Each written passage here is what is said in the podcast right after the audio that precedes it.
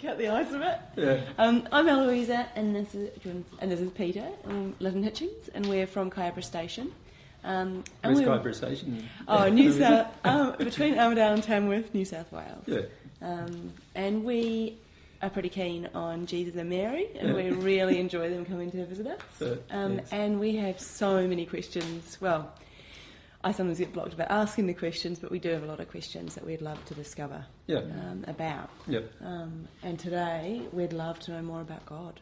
So you, the subject of your questions today primarily about God. Um, Yeah. yeah, we, we've got quite a few questions, but we feel that probably there'll only be a number that will be answered today. Sure. Um, so we thought we'd start with what we feel is the most important ones first, which might not be, Yeah, but we'll no, try Well, it out. start with a crunch. Like, um, I guess from my side of it too, it's like whenever you mention God, like people either cringe or they get excited. So it's like we like. For myself, it's like wanting to learn to develop this friendship with God. Yeah. And it's like, so I guess our first question is, how do we find out about God? Yeah, I suppose that that is a really good question. Actually, um, the way most people find out about God is not, unfortunately, not from God. So what what most people do is they they sort of t- talk about God with each other. Um, it's a bit like it's a bit like yourself and Eloisa never meeting me, never uh, just maybe hearing about me from a third party, and then deciding that uh, that you can work everything out about me by talking with each other about me. Yeah. Does that make sense? Yeah. And, and this is what I feel most people do with God. They, they on, on earth, we talk to each other about God. And uh, some have the view, of course, that God doesn't exist, and some have the view that God does exist, and then some have the view that God does exist, and these are his personality traits, and other people feel that God does exist, but they're completely opposite personality traits. But really, what it all is, is discussion with each other about a third party that you've never met and, and never connected to. So, what we need to do is to stop talking about God with each other Yeah. And start actually talking to God about God. Yeah. And Not ask- just when we're desperate and needy and wanting something. Yeah. Now, th- there are a number of ways we can find out about God uh, without talking to God, of course. And in fact, God has designed the universe in such a way that we can discover quite a lot about God without actually talking to God. But unfortunately, to find out the real core of God's personality and, and feelings, there has to be a way to establish communication with God. And that would make sense anyway. It's a bit like uh, asking a child to find out about its parents when it was just dumped in a test tube and never had a parent uh, of either in either direction. And in some ways, a lot of people on the planet believe that's what God's done to us. Um, they actually believe, in, in a lot of ways, that what God has done is dumped our soul, connected to a te- to a test tube baby created by two parents, basically, and and then God, the real parent of the soul, um, has never then communicated with that particular person. So the the other problem that I find too on the planet is that we always tend to gravitate towards people that we believe know more than ourselves about something. So, so for example, if uh, if you know about uh, sheep farming, which obviously you do, and I don't know anything about it, instead of uh, me um, trying to find out it by, by myself, which which which obviously would take quite some time, I would it would make sense for me to come to you and and learn about sheep farming from you. Does that make sense? Um, the only problem with the discussion with God in doing that, though, is that the problem is you've never met God either. And if I've never met God and you've never met God, I just share all my injuries with you. you just share all of the things you believe about God, none of which are proven to be factual at, any point in time because you've not actually personally uh, experienced that relationship. But even if you had personally experienced that relationship, um, I still would have difficulty understanding you because it, because it's still like talking about a third party that I've never met. Yeah. And so, in the end, the only real way to find out about God is to develop a personal relationship with God. Yep.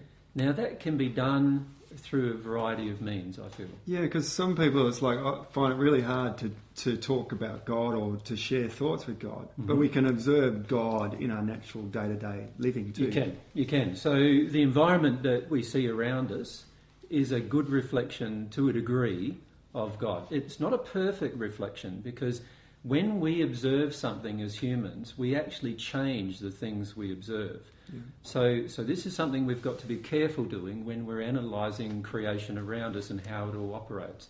How creation around us operates currently is very much affected by humankind's own impositions upon it. And so we can't always completely assume that how the creation is working is a complete reflection of the creator. That's when we start guessing things and thinking, yeah. Yeah. So, for example, let's say an animal attacks another animal. we the, we can then make the assumption, for example, that uh, God allows for the attack of one animal uh, over another. Yep. So, in other words, what appears to us to be quite an unloving thing occurring in a particular moment, we believe that God allows it, so therefore God must allow the, Yep. the attack of one animal and, and another. Not understanding that these animals are reflecting our own condition, our own desire to attack other people. So they're reflecting the hierarchy that we have as humans on Earth at the moment. That Yes. there's an order. Yes. and- So we don't factor in that there's a possible third explanation for why that animal is attacking the other animal. So what we do when we look at nature temp- uh, sometimes is we look at nature and we go, that's happening, so now I can make these assumptions about God. But you've got to be very careful about your assumptions that they actually factor in all of the variables. And unfortunately, mankind is very apt to forget himself as the primary variable when it comes to the effects on nature. So, so while discovering God through nature is possible to a degree, it's not completely possible to see all of God's personality or character or attributes through that connection because of the effect we ourselves are having on that, on the nature around So, us. so when we start talking to God, Mhm. do you do you get a feeling back from God, or how? Like, if you're open to actually being in a space of love and and wanting to, to desire to know God, is it a feeling or a law of attraction that you generally experience? Well, let, us first define um, communication with God, shall we? So, Yeah. So a lot of people today believe that you can have an intellectual communication with God, and many people even believe that they can hear God, uh, uh, Yeah. either with thoughts or or even with words coming into their ears. And I, I want to say categorically that is not true. That's just spirits that are sharing. Well, initially the person may know, not may not know what it is, but eventually you discover that yes, there are spirits who believe themselves to be God. Even, Yeah. and when you think about it, on Earth there are many people on Earth who believe themselves to be much better than other people on Earth, and so it should come as no surprise that there are spirits who have passed over into the spirit world who, after a bit of development of their own and a bit more analysis of the universe, start believing themselves to be God. Mhm. And those spirits certainly can communicate to us via our thoughts and, and words in our ears. And so those spirits certainly do share their belief systems with people on earth. So, so people like, um, you know, a lot of the people who are founders of religious faiths hmm. have actually founded their religious faith Yep. through this connection with a spirit who believes themselves either to be God. And that's why they have this certainty and this nobleness that this is definite because I. because I connected with a spirit and he talked to me and he told me these things and I wrote them down and, and there is a feeling in the person that, that that connection was God when the reality was it was just a spirit who is in the same position as the person in the sense that they've still not experienced God Yep. and so therefore they've, they're now relaying what they now feel is God to the individual. And, and on the earth we have many examples of this like you've got Course of Miracles, you've got... Uh, You've got Conversations with God by Neale Donald Walsch and and all of those kind of of communications, so called with God, are actually not with God, but rather with spirits claiming to be God or who believe they know God. And, and many of them actually have never met God or had a personal relationship with God, unfortunately. So, so there's a lot of misinformation on the planet. So that's why the average person out there feels that we're not in a position to talk to God because of this belief system that we created that only people of you know religious faith and that have the possibility or are allowed to. Yeah, or there is this underlying belief system sometimes that you have to be of a certain type of person or a certain holiness to co- talk to Yep. God, and this is what drove a lot of the priesthood and, and monk type uh, formats in terms of, you know, if I become a monk and I become holy and I'm no longer connected with uh, sexuality and other issues, then now I'm in a higher position and I've got a much larger chance of talking to God. So, unfortunately, there's all these what you would call there's all this misinformation about um, on the planet about about how to find out about God. And unfortunately, most people find out about God from other people who do not know anything about God either. Yeah. Which is which is like a compounding of the problem. So it starts with our parents and then just goes from there. yeah. And so, how do we find out, like practically, and Well, before I discuss that, if I can discuss a few more of the problems Yeah, sure. associated with it on the planet, perhaps. Like, for example, you have the scientific uh, community now. Uh, they, of course, um, start from the premise that uh, God has to prove Himself to me before before I can have any connection. And so, rather than going by a different assumption, which they could do, they take that assumption. Now, that assumption in itself has certain uh, flaws as well, just like all other assumptions that we make on Earth. But many of the people in the scientific community judge the potentiality of God through the religious format of the other people who believe in God. Okay, so, yeah.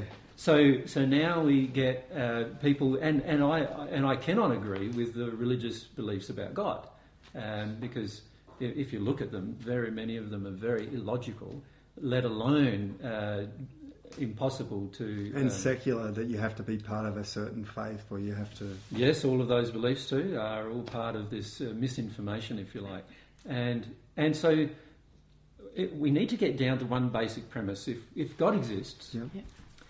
then God would have given all of her children a method of communicating with her quite simply. That would make sense. Yep. yeah, Just like uh, if we exist and we have a child, we teach the child a language. Yep. And that language is then used to communicate be, from myself to the child and from the child to myself. And we teach the child that language. So, so it would make sense then that if there was a God, that God would have created a language of some kind that no other, no other individual can use easily, that, It's that not corrupted. that it cannot be corrupted too much, that can be a direct communication between God and the child, the, the child of God that God created. So that would make logical sense. If, if there is a God that exists, God surely would have done that, just like if we have a child uh, through, you know, if we, we get together with a, with a mate, create a child, we engage that same process with our child. So it would make sense then that God would have created some form of language to communicate that, it, that any, even young child, could understand. The problem that mankind ha- does with that is that they then take that possibility and, and they want to, you know, create rules and other laws and principles associated with it. They want to say it's only available to the holy and not to the unholy. And they want to come up with all of these To control it. to control it. But, but of course, it will not be able to be controlled. The, the reality is that each individual has the ability to communicate with God directly, and, and that being the case, um, surely has the ability to understand the language of that communication. And it would also make sense that that language of communication with God is independent of earth based languages. In other words, I don't have to communicate with God in English. I don't have to communicate with God in you know, French or Spanish or Yeah. some other language. It would also make sense that the intellect is not going to be perhaps the entire means of communicating with God because the intellect always has limitations. We, we have un- limitations of understanding. Also, the intellect cannot convey a lot of information that God could convey. Now, let me illustrate how that is the case. yeah, that'd be great. When the two of you entered a relationship, Yeah. there were feelings yeah. that you transmitted to each other through that relationship. Yeah. Some of those feelings has, had words associated with them, yes, Yes. Mm-hmm. but some of the feelings had no words associated with them. Didn't make sense. either. That yeah, it didn't even make sense. But you felt it from each other. Yeah. Does that make sense? You felt a feeling from each other. Now, how do you create a communication method that conveys the feeling through thought? It's very hard, isn't it? It's Yeah, like you can't. saying how, how how do you define how do you define love as a thought? See, most people would say love is a. Th- a lot of people do say love is a thought, but actually, love is more than a thought Yeah. because it, it has an emotion associated. You have an with it. experience within the. That's correct. Definitely. Yeah. So, so there are feelings that unless you can feel them, you're never really going to understand them with thought. It's a bit like trying to describe to a to a nine-year-old child what it's like to fall in love. When they get to be 14 or 15, they fall in love for the first time, and all of a sudden they know what it's like to fall in love. Does that make sense? Yeah. Some of the spirit friends are saying too, so that means then too, regardless of whether we're here or we've passed, this same process is actually going to be there. Exactly. So, so it makes sense though, if you go, if you look at it, that the intellect is actually a very, very limited form of communication, and God would, God's form of communication or God's language with us, if you like to call it, could not be limited by the intellect. It has to be more than the intellect. Yeah. Does that make sense? Yeah. So it would make sense that it is more than the intellect. And when I thought about these things in the first century, uh, I realised that God's language of communication had to involve the feelings and emotions of the individual rather than just the intellect. It might encompass the intellect, but would not just include the intellect only. Yeah. And I also realised by my observance of uh, the religious formats that were around me at the time that many people used their intellect, but their feelings were completely the opposite of what they were saying in their intellect. So we say one thing when we're projecting another thing out. Yes. So we say one thing when we're feeling something quite different. And I realised uh, if God was the all powerful creator that I imagined God to be at the time, of course I didn't know God to be that at the time, I just imagined God to be that at the time. And I realised that uh, God would be able to easily see the difference between a thought that is imagined or, or real and the emotion, the true feelings of the individual. And so I realised after that that that actually it's the emotional feeling side of the individual had to be the primary way in which we communicate with God. Is, is that because that's our true self, the emotion? Well, yeah, at the time I didn't consider it to be necessarily the true self. I just thought that uh, the reality is, what from what I observed around me, was that many people were falsifying their true self with, with many people. When I say falsifying their true self, what I meant was that, that many people around me were saying one thing out of their mouth, which obviously came from their intellect, but at the same time feeling something quite different from, from their emotions, which I began to see as something completely different in terms of the person. So I started to see at the time that the intellect, uh, which, I, which I now know to be a part of the spirit body's mind, but back then I hadn't discovered that at this point.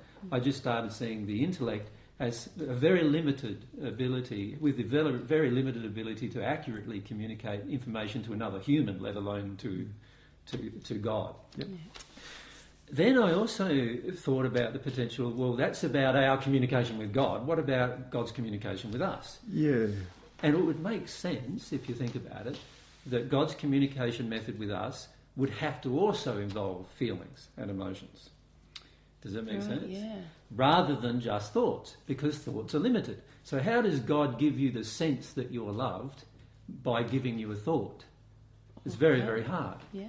right? How do you give your child a sense that she is loved Yeah, it's not a thought. By a what thought? we- you yeah. can't, do you? Yeah. It's by what we do and actually how we share. Exactly. It's by what you do, them. how you act, but also how you express yourself in terms of your feelings to your child. So if you're saying to your child, I love you, and at the same time in a rage with your child, the child's not going to feel any sense of love from you, No. right? And if you say, I love you, but all the time you're totally distracted whenever the child is nearby, um, and you, you're totally disconnected from the child in any way in terms of projection of that feeling, then of course the child is not going to feel that you love them. It's just the words to them that mean nothing. And so I, at that time, I started experimenting with this concept. So, so I'd used my intellect logically to determine the fact that yes, I felt that there was a God that existed because of what I saw in creation, although I did see distortions in creation of love, which I could, couldn't imagine being God, but I had no explanation for that at the time. But secondly, I started to examine the intellect and its limited capacity to communicate. So I realised that the intellect had a limited capacity to communicate true feelings, even between humans, let alone to, between a human and another being. And, and then I realised that uh, if the natural way of a very young child was to feel rather than think, Yeah. then it would make sense, and, and God would naturally have a way of communicating with a young child, then it would make sense that the way God communicates is via these feelings rather than thoughts. So with the young child, that's when they're hungry, they feel hungry. It's when they're uncomfortable, they're feeling uncomfortable Yeah. rather than thinking. And before they can even speak, Yeah. they're already in the feeling. And if you can sense the feeling, you know when to feed them. And you, and in fact, now a lot of mothers have realised that they can actually feel when their child has to mm. go to the toilet, mm. and instead of just they actually put their child on the toilet, and fair enough, the child goes, and they don't need to worry about nappies as much anymore because because they can already feel when the child has feelings about what they want to do, rather than you know something that they have to verbally state to the mother. And once I realised and saw all of this occurring, I started experimenting with the idea that I could feel things, things towards God, which God would be able to then would be able to hear, if you like, through God's feelings, Yeah. and God would be able to feel things from me, and I would be able to hear, if if we could use Yeah. it in quotation marks, those feelings by actually feeling them rather than. In other words, we could I could feel God's feelings, and God could feel my feelings. Okay. I I don't know if it's appropriate this, but I want to ask about how did you recognise that? That might be a bit later. I don't know. Well, obviously, when I first started experiencing that, I didn't understand who, whose feelings were what. So, you know, were they my feelings or God's feelings? Or, Yeah. You know, like it was hard to determine because I had never really experimented with this before. Uh, I started to connect with my own feelings, but uh, uh, it was difficult to know what, where your external feelings were coming from. And so, what I started to do is experimenting with feelings that I could sense from other people first. Yeah. So, I started sensing through this development of this, I started fe- feeling whether I, you know, using my intellect to actually experiment with feeling other people. And then I would ask them what they felt. And if they were an honest person, very frequently, exactly what I felt from them was what they were feeling at the time. Yeah. And then I started realizing that actually I could very accurately feel what people were feeling. And, I- and it was a very different feeling to what I had inside of myself about the same subject. Right. Does that make sense? Yeah. And then I realised that I could try the same experiments with God. So I spent quite a lot of time alone, even as a young child. Um, you know, so by this stage I was nine or ten years of age uh, and exper- starting to experiment with with my relationship with God by feeling for God. Before then, I had feelings about God that I didn't experiment with on a conscious level. Yeah. But by this stage in my life, I started experimenting with them on a conscious level. In other words, going through a process of experimentation to see whether I could feel those feelings and so forth. And what I started recognizing was there was a consistency in my ability to feel or sense certain things from God. And, and with the feeling, I realized all these thoughts came as well. But not, they were thoughts generated not by any external uh, creation, So is this after the feeling, or after I had the feeling, then then it would resolve a lot of my questions instantly, without that me anybody telling me the resolution of those questions. So I started feeling that oh, all I've got to do is allow these feelings coming from God. As I allowed these feelings coming from God, I started realizing that I could now get information about all sorts of other things because these feelings seem to open up a capacity in me to understand everything that I couldn't pr- previously understand. Can you give an example? Certainly, I can give a lot ex- of examples, perhaps. Uh, for example, when I was very, very young, I used to try to understand the role of insects in. Like, I was fascinated, as most children are, fascinated by insects, right? So you, I would try to understand the role of insects. Now, insects have very, very complex symbiotic roles with with with the rest of nature. And of course, because of their complexity, it's very, very difficult for a child to understand Yeah. right? So, but what I found was if I communicated with God and I longed, I had this, I realised after a while that if I longed for the feeling from God to understand this particular thing, and also longed for God's love to, you know, for, for God's love. And, and the way I saw it at the time was not so much longing for God's love, but longing for this connection with God, this to So, maintain. so in that process, with it's a desire to know rather than yeah, you actually wanting to know what's going on Yeah. rather than Yeah, I wanted to know other things too, Yeah. but I primarily focused on my desire for God and my desire to feel God. But I realised that if I had any questions at the same time about other things that were around me, through this connection, whenever I felt God, like felt God's feelings for me, I started to be able to know the answer to the question. it was just the answer was there. the answer was there. So I started discovering the relationship between certain insects and certain plants and what happened and why they were there. With, and, and it was not scientific knowledge that was easily available at the time. You had to go to people who were very learned men, usually quite aged, in different Spend countries their other whole than where I lifetime. lived. Yeah, who spent their whole lifetime learning about it. And, and yet, all of a sudden, I knew. Wow. And, and this became quite an amazing process for me to experiment with then. I started realizing that I didn't actually need to be educated by anybody because God had the ability to educate me through this connection about everything, not, not just about God, but also about everything else. Of course, for me, the primary education that I was attempting to receive was about God because that was mm. the thing that fascinated me the most. Yep. But but I found as a subsequent result of the communication with God, and the communication wasn't verbal, and the communication wasn't thoughts. It was this emotional feelings going back and forth between myself and God that I could feel for God and I could feel from God. And th- as I received those feelings, other things became very, very like I knew them all of a sudden, and and then sometimes I would experiment with what I knew, of course, to find out whether it was just a knowledge, whether it was a practical knowledge, or whether it was just a theory. So that's a good suggestion for all of us to Hmm. do as well. yeah. Yeah. So, so what I finished up doing was was entering this what I would call a feeling-based dialogue with God, which which became for me a permanent thing. So I was constantly before I talked to anybody else, mm. I would talk to God. In fact, frequently I wouldn't talk to anybody else. I would just talk to God. My father, mm. even when I was very young age, like three or four years of age, my father was very concerned because I, I would even speak to God out loud as I was doing these other things, even by that age.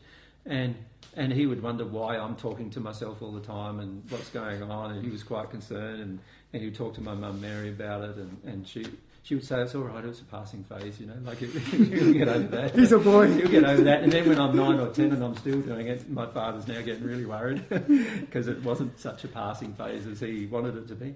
And uh, and I continued that dialogue. Um, through my entire life. And when I was alone, quite often I, I would speak openly with God like out loud.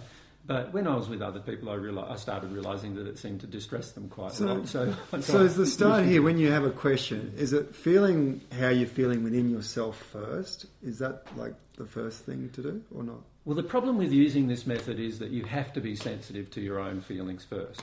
And what I realised uh, through this process was that not many people were actually sensitive to their own feelings. A lot of times they didn't even know. So we're not honest even with actually how we're feeling. Yeah, yeah. So, you know, quite often a person would say they loved somebody when they actually hated them.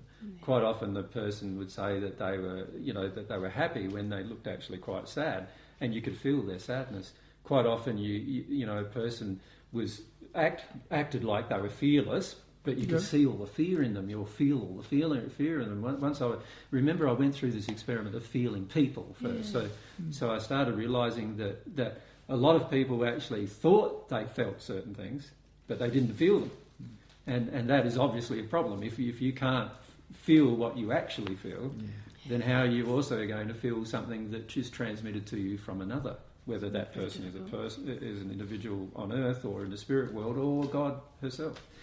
So, so I realised that it was very, very important to actually understand your own feelings, and so I spent a lot of time uh, in the first century, and and even I do the same in this life, understanding my own feelings, trying trying to get some kind of, firstly trying to feel them, so I know what they are, and then of course once you feel them, you can understand them.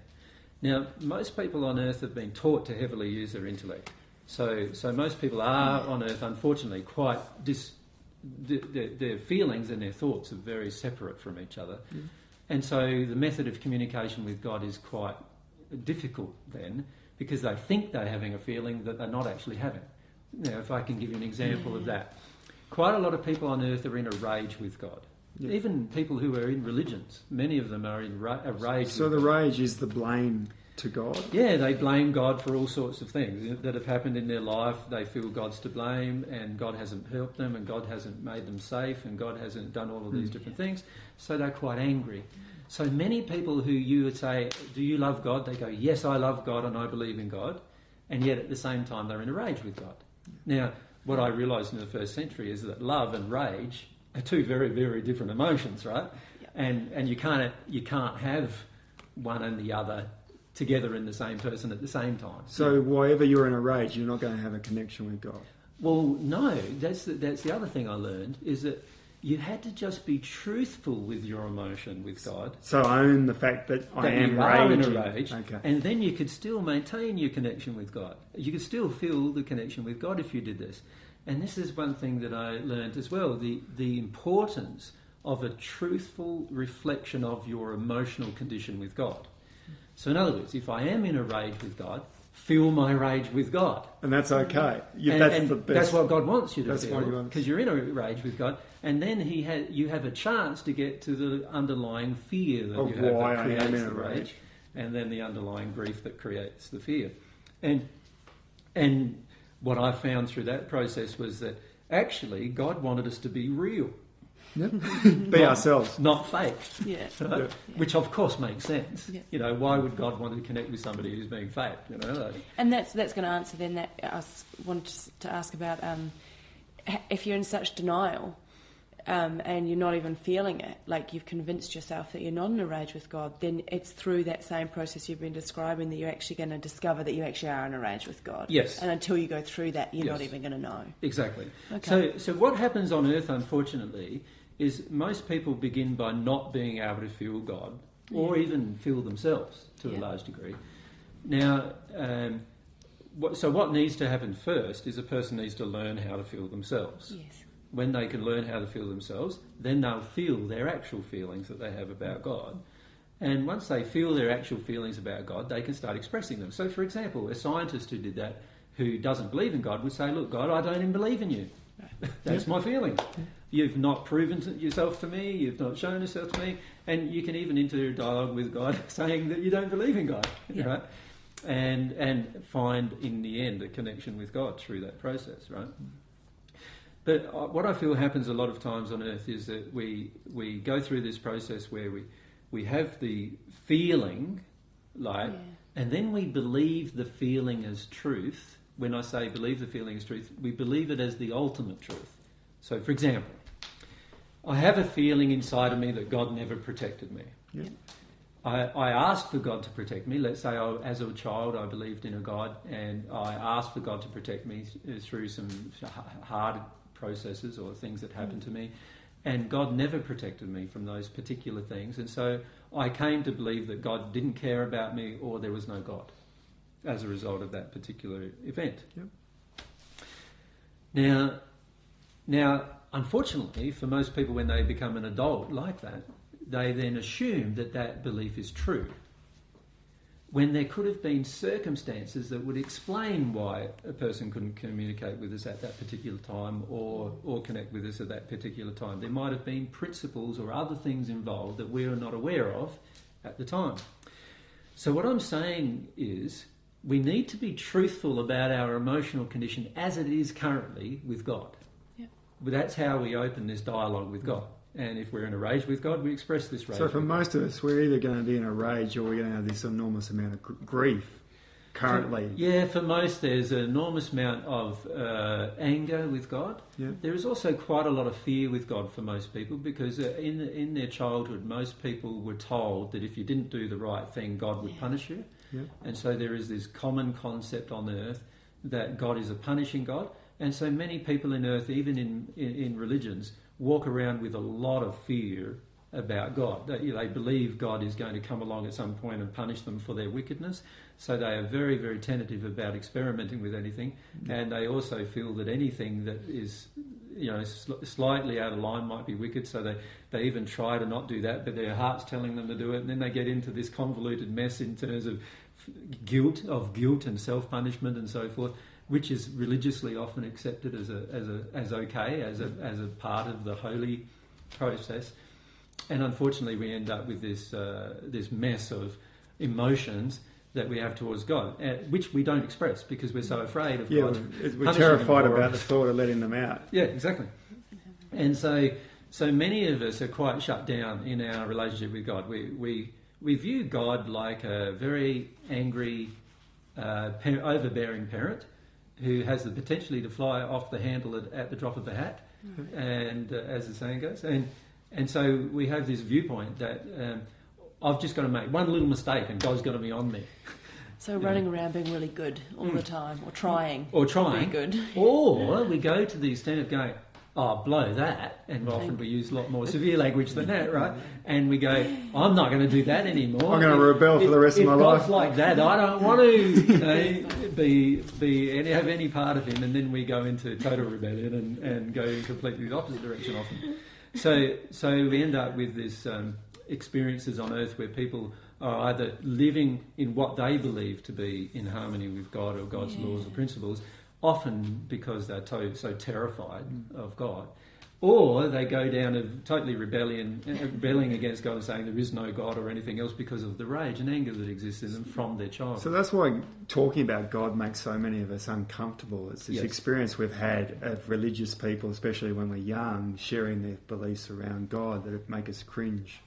Well, unfortunately, though, it's even deeper than that. Um, the main reason why we have so much discomfort associated with God is because of what happened during our childhood with our parents. Yep. You see, God is often associated, all of the emotional uh, injuries and feelings that we have with our parents are imposed upon God. So if my mother was a bit aloof and, and, and didn't take much interest in me, I feel that the feminine side of God is aloof and doesn't take much interest in, in her children. If, if my father was the one who came home with a strap whenever I was disobedient, then I then start imposing the idea upon God that the daddy side of God, if you like, the father side of God, is going to punish me for every mistake I make and uh, and any time I disagree with him. and so and so we have these very distorted concepts of God by a very young age, not not necessarily because we've been taught them verbally, Yep. But because of the interaction we've had with our parents and with any other religious system. Yep. And uh, you know, on the earth, uh, there are very large religious systems that have a large amount of impact upon people's lives. So therefore, there is a very very strong indication of whether God exists or doesn't exist in a family, and also what God's character and nature is. Bearing in mind, of course, that the parents don't know what God's character and nature is. They've just gone through exactly the same process themselves with another set of parents who, Who did, who yeah. believed they knew, who did not know because they hadn't connected with God either. So that's why, from a very young age, we just start ignoring God straight away. Often we either ignore God or we're so afraid of God that we do everything we believe God wants us to do. Either way is often very out of harmony with communication with God. Yeah. Right? So, so God wants us in the end. If you experiment with this, and this is a beauty. This is a beauty too. If we do this in this manner, we are now independent of any teacher hmm. that would ever come across our path. So it's We- up to us. It's up to us, and this would make sense too, that all of humanity was created equal. Since all of communi- humanity was created equal, all of us have an equal capacity to have a personal relationship with God. Therefore, we do not need a priest. We do not need a prophet. We do not. None of us need any of these things. Hmm. We all have the personal ability to communicate with God directly, because God established that ability is a part of His creation of us. Just like when we have a child, the ability for language is a part of the child's nature, so we can communicate and eventually establish a language, a form of communication between us and the child. And and la- while language is a very limited form of communication because it's usually only intellectual and verbal, it, it does have words that express emotions. Uh, but usually, if a person uh, feels the emotion, you, you, really don't need the words. And this is why you can, you know, get to someone, talk to someone who's a Portuguese, and, and you can see when he's angry, you yeah. can see when he's sad, and you can see when he's afraid, and you can see all of these things, and he doesn't have to say a word, because there is this other language, which I would call the language of the soul, which is a far more effective method of communication, because it tells us exactly how a person feels. And, and that's this, what we're actually using when we're communicating with God. It's coming through our soul. Well, that's what we have to use to communicate with God. There is no other way of communicating with God without involving that. And this is where I feel most people make the mistake. They believe that they can communicate with God intellectually without their feelings being involved. Mm-hmm and without their real self being engaged. So, with that though, so all our feelings come from our soul. Is that what we're saying? Um, not necessarily. We, we, remember we can have feelings that come from within us yeah. and go out to people outside or to God, mm. but we can also have feelings that enter our soul that come from outside of us and enter us that, yeah. that we allow to enter us. So this is how, if I'm in love with, my, like if I'm in love with Mary, I can I can feel my love for her. I can also feel the times when she loves me. Yep. Um, because that's a feeling that's external to myself that I, I can uh, that I'm open to allowing enter me, and so it enters me, and so I can feel it from her without her saying anything. And and it's the same principle with our communication with God. So so not all feelings come from just within us, so we're all capable of transmitting feelings. And so you could say that every feeling has the ability to be transmitted and received, just like an electronic signal has the ability to be transmitted and received, and just like our thoughts have the ability to be transmitted and received. Yeah. But, but, but when we have all of those things happening at the same time, our thoughts and our feelings in complete harmony, now we have a lot of power in the transmission and therefore in the reception. So the strength, yeah, we strengthen the whole accuracy of what we're going to get back. Yes. So if I, as a parent, was yelling at my child and telling them that I loved them, so I love you, you silly idiot, that type of thing, which a lot of parents do, right? Yeah. Not quite in that language, often swearing at them at the same time. I love you, but go to bed. yeah, I, I, love you, but, or, or, even they're angry while they're saying I love you. Yeah. Right? How dare you do that? I love you, you know, like uh, when there's just rage coming from the person. Then the child is feeling completely two separate things. Yeah. They're feeling the feeling dominantly. Mm and and then the thought, you know, gets causes them intellectual confusion generally. Like this doesn't feel like love to me. So you're telling me, so inside of the child, basically what's going on is you're telling me that when you're yelling at me, you're loving me. Wow. And, and and so they then start, you know, there's a lot of confusion now yeah. in terms of what between the feeling and the thought. And we've got this for the rest of our life until we open up to it. Yeah, exactly. Until we understand that the, the reason why we're so confused is that what they, we were told was very different to what we felt. Mm. Once we have uh, the ability to to accurately relay every single time the same thing as we think and feel, the, so in other words what I feel is what I verbally say at the same time. Yeah. Once that happens, now the person on the receiving end is in no doubt as to my feelings and thoughts. Mm. Because now the emotion and the thought are in harmony with each other. One thing we need to understand with ourselves is that if our emotions and thoughts are out of harmony with each other, then it's very then then the message that God receives from us is is primarily our feelings and not our thoughts. It's just the same as the message that a child would receive from us. Yep. It'd be mostly our feelings and very little of our thoughts. And so we need to understand that the primary method of communication non, the, is really, in a lot of ways, non-verbal, but it can include verbosity, but it is non-verbal in the sense that it's feeling-based and emotion based. I sort of feel for quite a lot. There could actually be a huge relief in this, finally just being able to say things the way you feel rather than continuing this facade that we all have. Exactly. Yeah. Exactly. And and the main reason why most people don't engage God in that manner is because they're afraid or they're angry. So, so they're afraid. So, like I would say, the majority of people who uh, have religious beliefs on earth that involve an entity, God. Are afraid. Yeah. Um, the majority of them are afraid of being punished, uh, potentially being punished, doing the wrong thing. Uh, you know, quite often I get emails from from you know both Muslims and Christians saying how God's going to punish me for claiming that I'm Jesus and so forth. And, and this, indicate, this is an indication of how little they understand God because they're really just imposing, you know, their upbringing and also a lot of untrue beliefs upon what God would do rather than feeling God.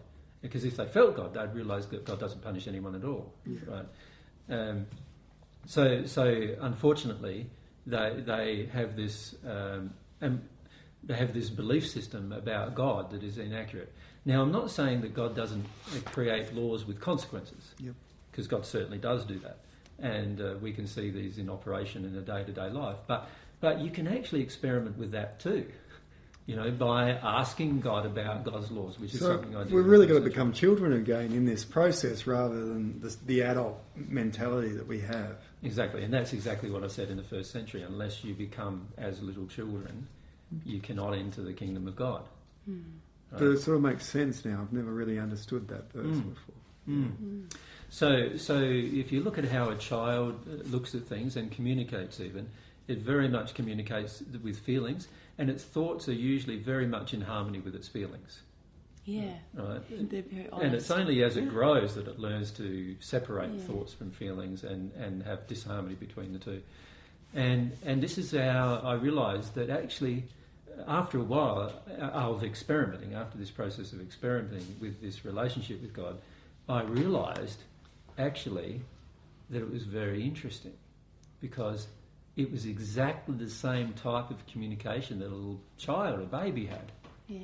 And when I thought about the logical, how, how logical that is, it's just supremely simple and logical. Mm. In, if you think about it, it's like I now have this beautiful simplicity that exactly the way a child communicates is the way I needed to continue to communicate. Mm. Because we're all of the opinion we've got to be serious. Okay, I'm now going to talk to God as this serious interaction. Yeah. Um, with just no feelings in it. Yeah. And then I started realizing too other things like, you know, the sign of an adult wasn't anything to do with thoughts being separate from feelings. The sign of an adult was a person who was self responsible. So I realised that a child is incapable of self responsibility, but over a period of time it grew to have self responsibility and become, and that's how it becomes an adult. It didn't become an adult by acting differently in terms of its intellect, which is which is unfortunately the interpretation we have now. You know, most people say, well, you know, that person's too emotionally expressive. You know, they're still a child.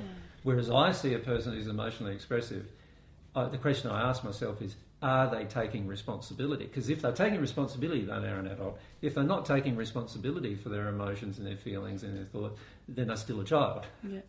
Feels like there's quite a lot of children still around then, huh? There, yes, like I've seen many 80-year-old children uh, uh, in my day-to-day travels Throwing a dummy spit. having tantrums and all sorts of things because they are yet to take personal responsibility for their feelings and thoughts, which is the same thing as a child does. So I'm not suggesting we become a child in the sense of not being able to take personal responsibility. I am suggesting that we need to learn how the child communicates Yeah. And how we need to continue this form of communication. And once we continue this form of communication with God, we have the ability to learn directly from God God's nature and characteristics and attributes. So, if you think about it, um, the other method was you and I have a discussion about God. and we don't involve God in the discussion. And we're basically coming up with all these presumptions and assumptions about God uh, that, that we have no even idea a lot of the times how to experiment to even find out whether they're true or not. totally Some of them sound really good because we like them, and sometimes we like them because of the damage that's happened to us. So, for example, I, I might come to like the idea that God's going to punish the wicked because every per- person that hits me, I want God to punish. So or God loves me because no one else loves me. Or, yeah. So, so I come to understand some things about God that are actually very flawed, or some things that might be true, but I have no way of determining which ones are flawed and which ones are true, right? Yeah. And so this is what happens with most religion. And it happens with most religion even in the spirit world. After a person's passed, they still go through the same experimenting process. They still go through trying to determine what the truth is. They use try to use their intellect in every possible way they can to determine what the truth is and, and are just as unsuccessful or successful as we are here on earth. Hmm. So you imagine you and I, we're talking about God and and and and God's not even involved. Like he, he, he's over here saying, well, "What about me? Like, uh, can I say what I'm like?" you know, and, and we're going, "No, no, we don't want to hear from you. We're just going to work. We're going to tell you what you're like. we're, we're clever enough to do this without even involving you, right? Is what we say. so there's a real arrogance in us, even. There is, Wow. yeah, terrible arrogance. Well, this is what we about do. Like, this is what we do, not just with God. Like, as you were saying about observing your life and what's going on. This is what I do with all sorts of people. Yeah, You know, and it's it's quite good. lovely crackling in the background of our Yeah. fire, keeping us warm. But yeah, you're right. It's uh, um, and the, the, the, the the problem that we have here on Earth a lot of times is that we are so arrogant to think that we don't even have to involve a third party Yeah. before we know them. But, You know, let's say, and I have this happen to me all the time where people discuss me on the internet and discuss what they think I'm like and rah rah rah, but they've never met me. But that's a that's a height of arrogance, really, not having even met the person and not have, having even had one interaction with a person, mm. thinking that you actually know the person or know their Or feelings and, seen how you live. and even. know their thoughts and see, you know, know everything about them. It's, it's, and and we do this with God all the time. We mm. We don't connect with God. Most of us on the planet, we think we are, but we're not connecting with God. We're often connecting with spirits who think they're God, or or people, or not connecting with God at all. We're just imagining what God is in a lot of ways. And it's the height of arrogance to think that we can sit down and imagine what God is without involving God in the process. Mm-hmm. So, so any, I, I feel for that reason, many atheists are far better off on the planet than many religious persons on the planet. And the reason why is many religious persons have this arrogance in them that they know God, when in the reality is they have not communicated with God from an emotional, they've not received love from God, they don't know anything about God's nature or characteristics, they've only been told it by other people who also don't know. And, and, and to actually then assume that you know, you're better off being an atheist who doesn't assume any of that at all. Mm-hmm. Or an atheist who, who assumes there is no God. What's the difference? So, so I feel a lot of times uh, what religion has done to man is, is just as damaging and sometimes far more damaging if you look at the history of wars and so forth on the planet, often far more damaging than what science has done to man. So, um, the, the the problem I see in the end is that unless we all consider that we are all we all have the personal capacity to connect to God, and unless we give up this idea that we can hear God, hear Yes. hear God with our ear, and unless we give up the idea that we that that the thoughts that come into our mind are from God because they are not, and we understand that God's method of communication with us is far more advanced, but far more simple than that. Yeah. Then, uh, unless we give up all of those concepts, we're never really going to discover God's nature, characteristics, or attributes. And and this is one of the primary things I taught in the first century um, that we had to begin to feel, and we needed to have some. And this is like feeling was a lot about what humility, like having the humility to go, okay, what are my feelings here? And also the humility to go, okay, I, I, I can't even really feel myself at the moment, so how am I ever going to feel anybody else or God if I can't even feel myself, you know? Yeah, we don't like admitting to ourselves that we don't know, do we? And that's when we start this guessing game. That's right. And, and in fact, in, our, in the power of our intellect, what we often do is we take this arrogant position that we should be able to work it out. Yeah.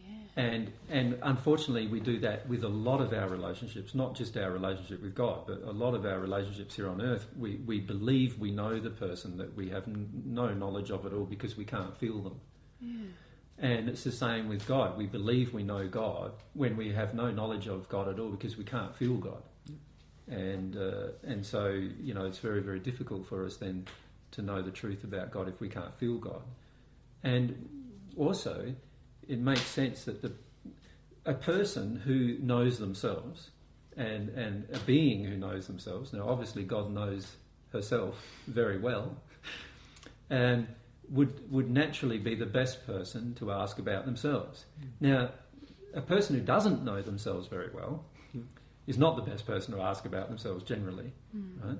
But uh, if you think about God, obviously God would know herself very well, so therefore she is the best person to communicate with to find out about herself. I noticed you said herself a few times, and I'm sure that's going to be quite confusing to a lot of people. Mhm. Do you want to just share a bit more about how God is Well, I use uh, herself, himself interchangeably, as I always have done. Mm. Um, and the reason why is because God has masculine traits and characteristics, and God has feminine traits and characteristics. And, and but, but I don't like calling God itself. Yeah. Does that make sense? Because it depersonalizes what is what is really the opposite that can occur, and that is a very very personal relationship with God. So there are times when I feel God quite strongly as my mother. There are quite there are times when I feel God strongly as my father. Does that make sense? Yeah. And in the first century, I used to call God mummy and daddy. Um, that was my term for God, um, which often religious people were quite uh, confronted by and also offended Yeah. about. So rather than calling, in the first century, God uh, was assigned the tetragrammaton, which was a YHWH in our in the translation now, or a lot of people now would call it Yahweh or Jehovah. And um, you know, instead of calling God Yahweh or Jehovah, I usually refer to God as my father or my mother, Mm. right? Which which obviously confronted many of the religious leaders of the day because because I was saying to them through this connection that I was God's son, uh, as are you, of course. But they didn't understand that. They believed what I was saying because I was saying that I was God's son, that I was equal to God, and, and of course there are very this- many distortions of that. So this is where the confusion about you being the son of God, when it really should have been, we're all sons and daughters. We are all sons and daughters of Yeah. God. I, I became a son of God in a unique sense, and, and, and since many others have become the same through the process of becoming born again. The process of becoming born again is this process of receiving divine love to the point where you become at one with God in your nature. So from that moment on, you, under, you, you have the same feelings as God about other things, not to the same intensity, because God has it to an infinite intensity, and you can only have it to a some finite level, but you have the same kinds of feelings as God has. And I called that condition at one-ment with God, and I reached that condition when I was 31 years of age in the first century. Um, but I taught these truths before then. You know, I started teaching these truths sort of around 25 years of age, and even before then, I taught them, you know, in a more informal way. But um, once you become at one with God, now you are permanently connected with God's feelings. So now, instead of so up until that time, you have times when you're connected with God's feelings, and then times when you're not connected with God's feelings. But after that time, you're connected with God's feelings all the time. Wow, okay. There was a question we wanted to ask you of what it would feel like. And so basically, it's engaging this process that you've been telling us about. Yeah. That That's the only way we're really going to know because there's a lot of people striving to be at one with God. But we were going, well, what does that mean? Like, Yes. And The only time you, the problem with all any any discussion about God, and in fact, the problem with almost any discussion about anything in the universe that involves feelings, is, is that unless you feel the feeling, you will never know. Yeah. And- Personally, personally, Yeah. yeah. It's a bit like me saying, look, um, you know that wall there? The truth is that at some point in your future you can walk through it. And you can go, oh, yeah, sure, you know, like, and so you try to walk through it now and you hit your head against the uh, thing, and of course, if you ran in it, you might very seriously damage yourself. And, and then you'd go, well, that's not possible, you know, because you have that feeling that it's not possible inside of yourself. But later in your life, when you realise that it is possible, and you experiment with that a bit, and you have a few mistakes where and at some point you will actually do it. Wow. When you actually do it, that will be the first time that you know it's possible. Ah. Before then, it's just faith. Before then, it's just an idea, a concept of possibility. Right. But once you actually do it, then you know it is possible. yes. And it's exactly the same in our feeling based relationship with God. You're not, you can talk about it and talk about it and talk about it and intellectualize it, whether it's possible or not. And even you can come up with all these theories as to why it's not possible and all these theories as to how it is possible. And you can discuss those theories till you're blue in the face a thousand years' time. Right? And in fact, there are many people who have passed over into the spirit world who are in the sixth dimension of the spirit world still discussing those things 10,000 years' time. Wow. Who 10,000 years ago they entered and they're still discussing whether God exists and whether you can have a relationship with God really and all these things. They're still accept, they're still discussing exactly those things. Right That's quite tiring. but because they have never personally experienced it they don't can't know for certain. Once you personally experience it you immediately know for certain. And once you experience the at-one-ment condition with God then you'll know for certain at that point that the at-one-ment condition with God is possible you So- won't know before Yeah. then So until then, it's just having that faith that okay, and and obviously listening to some of the teachings that well, the teachings that you're giving the world, and also, well, I suppose other. I But can know. you see you don't even have to have faith in what I'm saying? No, There's only one thing you really have to have faith in, in and that Yeah. is that God provided a method of communicating and expressing herself to you. Okay. And God provided a method where you could communicate and express yourself to God. And you only have to have faith in that. You don't have to have faith in anything else. You don't have to have faith in a man. You don't have to have faith in a, uh, anything more than that process it's pretty simple. that there's a simple method.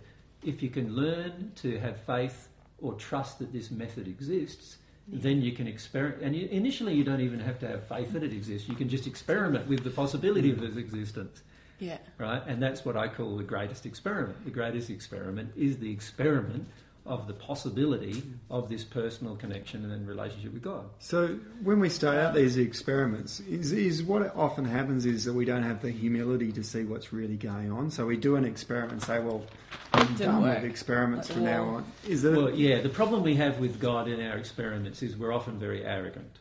So what, what we do is we design an experiment with the belief that it's going to work. When it doesn't work, we go, it must be God's fault. Or God doesn't exist. God doesn't exist. Does that make sense? Yeah. Rather than going, well, no, of all the possible experiments that I could have created, I could have created millions of them. This particular one doesn't work. work. And try something else. in the state that I'm now in. in the state I'm now in. And, and, and so, you know, we need to start having a lot more humility even with our experiments. And this applies scientifically as well. We need to have a lot more humility with our scientific experiments because the reality is that unless we have more humility, we're not going to look at the possibilities that, that, that are much broader than what we currently accept them So, be. so do most of us do the scientific experiments because we're wanting to feel clever and we're wanting to use our brain? Is is that one of the overall objectives when we're often doing scientific? The human race usually goes through two down one of two different paths.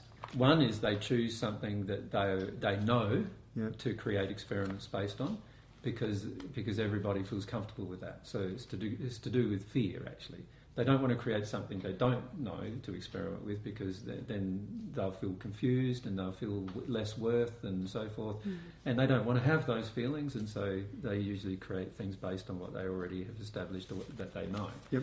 The alternative is that uh, mankind generally takes this other tack, tack sometimes, and that is this uh, this track of um, assuming that they can't know anything. Okay. Yep. Do you, do you understand? Like, so if I go into the assumption or the presumption that I cannot know anything ever, then what's the point of making any experiment? Why start the experiment in the first? Why place? even start in the first place? So that gives me a good Okay. excuse to not do anything. Yeah. Do you understand? Yeah. And so we often either do one or the other. We, we either presume that we know certain things and then base our experiments on what we presume we know, or we presume we cannot know anything and therefore what's the point of doing any experiment and, and we don't act at all. So what a lot of times people have done with God is they've presumed they know God, you know, and mm. presumed that, you know, God is a God of punishment, a God of rage, a God of anger, a God of, you know, as the Bible often says, and but also other holy books. They presume that and they base all their experiments on that and all their teachings on that as well. Or they go down the track of it's impossible to know God at all, so there's no point in even trying Yep. and they give up. What we need to have is a lot more humility than that, even. We need to understand that uh, just the basic principle that if there is a God that exists, then it would make sense that God created a very simple method to communicate with her children. And, and we have the ability to communicate also with God. All we've got to do is discover the method. And, and that method, what it, once we apply, we, once we discover the potential method, we can experiment with it. Now, over, over many hundreds of thousands now of years of human history, man has invented many experiments to communicate with God. The only one that worked was the one that I invented in 2,000 years ago. And when I say that's the only one that worked, I'm not saying that it was anything to do with my experiment. It's just I was lucky enough to try to come across a method that uh, that I could experiment with and discover, and through this process learn about God.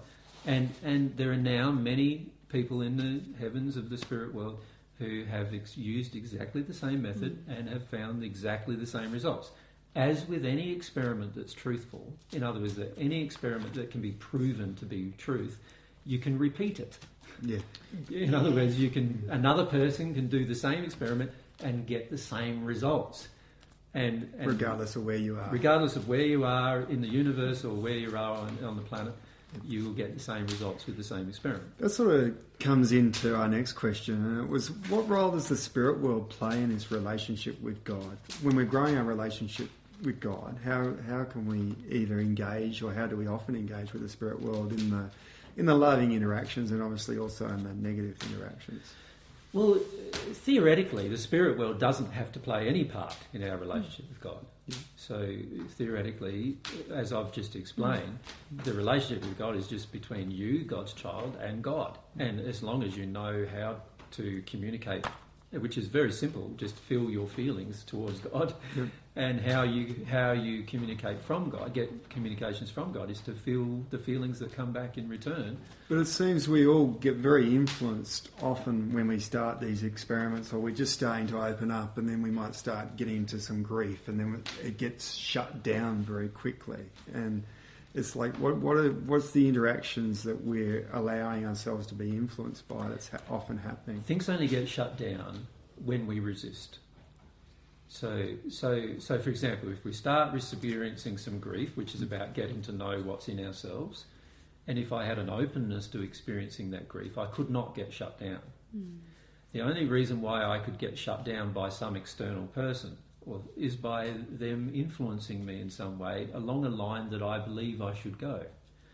So, so for because we're wanting an ex- we're wanting an exit, Exit. door. we want to do it. So, so when I start crying because I'm overwhelmed by my own sadness, I'm now looking for somebody to come along and this is too much. help me get away from it. Yeah. And of course, if that person that if that person is a person who's around me on earth, then that person will come back. Oh, don't you don't need to feel that sad. Oh, it's okay. Oh, it's okay because that's what I want them to do. So of course they're going to do that. That's what I want them to do. And unless they are very very spiritually developed, they will they will they will actually do that. They will they will calm down my emotion. The same applies to spirits. So there are many spirits around us who um, who are not developed, just like they were not developed when they left Earth. Uh, they're now just in an invisible form, in a different dimensional form, and and they have exactly the same emotional conditions generally as when they left Earth. And so so they decide that when somebody's having a big cry. And they, the, then the feeling coming from that person is, "Help me get away from Too this much, sadness. too it's much." too much. It's too much." They go up and give them a big hug, and you know the, the person doesn't see them, Yeah. but they can feel them, and of course the person then stops crying, and, and therefore does not feel their emotions. So in the end, it is all driven by our own desire. So it's telling us a lot about ourselves when we're going through this experiment process of what's Of really coming out of us when we're not even aware of what's coming out. Of us. Of course. So if there's sadness in me and I don't cry, then obviously I have different belief systems and fears about my sadness that I need to address. You know, and, and on the earth today, there are so many belief systems about sadness. You know, I just heard of someone recently where he was crying in his own house, and the police knocked on his door and asked him to go, be quiet. He was Wow. crying in his own house. And then he said, Oh, I'm just crying about how my mother's treated me. And the policeman said to him, um, If that's what you're doing, you should go and get help. Like, he was, he didn't need any help. He was crying, the exact emotion he needed to feel about how his mum treated him, and he was releasing it. But the policeman was saying to him that he had to go and get some kind of psychological help because of crying How uncomfortable it makes all of us feel when Exactly. someone's opening It's up. all about the discomfort of others. And so we've learnt on the planet to, to massage emotion, to, to push emotion around and to prevent ourselves from truly feeling the emotion. And in fact, it's an acceptable, uh, it's accepted even in, in medical circles to try and suppress emotion when it becomes too powerful. And so I'm not suggesting that all emotion is all emotion is beneficial because there are a lot of emotions that are manufactured by a person for all sorts of reasons. It's a bit, it's a bit like your child when, when you walk through the candy aisle, you know, the, the, the chocolate aisle in the supermarket, it starts manufacturing an emotion. Like it wants the chocolate, you're not going to buy it, and so it has a big tantrum. That's a manufacture of an emotion. That's not a real emotion. The real emotion would be just, it'd just have a cry that he didn't get what he wanted or whatever. And, and even that's not a loving emotion because he'd be, he'd be okay with not getting what he wanted if he was really in a state of love. But, but you know, so I'm not suggesting that all emotions we experience are actually that, uh, are, are real in the sense that the true basic causal emotion. But, um, you know, to prevent a person's emotion is not a, a great way of actually finding out the truth about anything either. Yeah. And this is what we do with our children from such a young age. Yeah, as we soon as they actually do open up to anything, we squash it. We do it with everyone around us. Yeah, like, we really don't. Even ourselves. We, we, if we do it with ourselves, we're definitely going to do it with our children. Um, so, so getting back to the question in terms of the spirit influence, spirits can only influence us. People in the spirit world can only influence. They're just people. They can only influence us in the same manner that any person on earth can influence us, and that is that we have to be open to the influence. So if we're crying and then all of a sudden we're shut down by a spirit who's who's telling us to shut up or, or giving us a hug or whatever to get us to quiet down, that's because we wanted it. And we've got to examine what we want. Uh, why do we want that? Because we're afraid. Why am I afraid? And I've got to look at some of my belief systems. There are also, of course, spirits who want what's best for us, even if we don't know what that is. Yeah. Um, and those ones try to help us the opposite direction. But, but often um, we have very, very strong addictions, uh, emotional addictions. And so we go for the one that supports our addiction far, Makes it the easiest. faster than we go for the one that doesn't. You know. Yeah. Yeah. Yeah. And so that's the main limitation with spirits in terms of their involvement. In terms of our discovery of God, spirits can also help us with that in terms of discovering God's nature, attributes, and qualities. However, if we can we can validate that through our own connection with God. It's a bit like you and I are discussing God. Yep. That's fine. Let's discuss God if we're going to discuss God. But don't trust everything that's being discussed. I need to go and find out for myself. You need to go and find out for yourself whether that is what God's nature really is in the long run. So if I'm telling you God's nature is not punishing at all, and in the long run you find out God's nature is punishing, it's obviously going to have a big effect on your life either way, right? But but you need to find out through your own relationship with God. Um, not not trust. If I'm saying God's definitely punishing, you be careful, Peter. God's punishing. You know, you got to be careful what you're doing here. You know, you're going to get punished if you do this. And, and all of my fears coming out, uh, and on the receiving end of that, you go, "Wow, this man seems to be in a lot of fear about God. I wonder if God's like that." Does that, Mm. yeah. You know, and then I can communicate with God. Are you like that? Like, what's the feeling you get from God? Like, is God like that when you connect with God? No, God's totally the opposite of that. In fact, all I feel from God is this loving, peaceful, kind energy that's patient and understanding all the time and compassionate. And then, so when somebody comes to me and says, uh, God's going to punish you, I go, sorry, mate.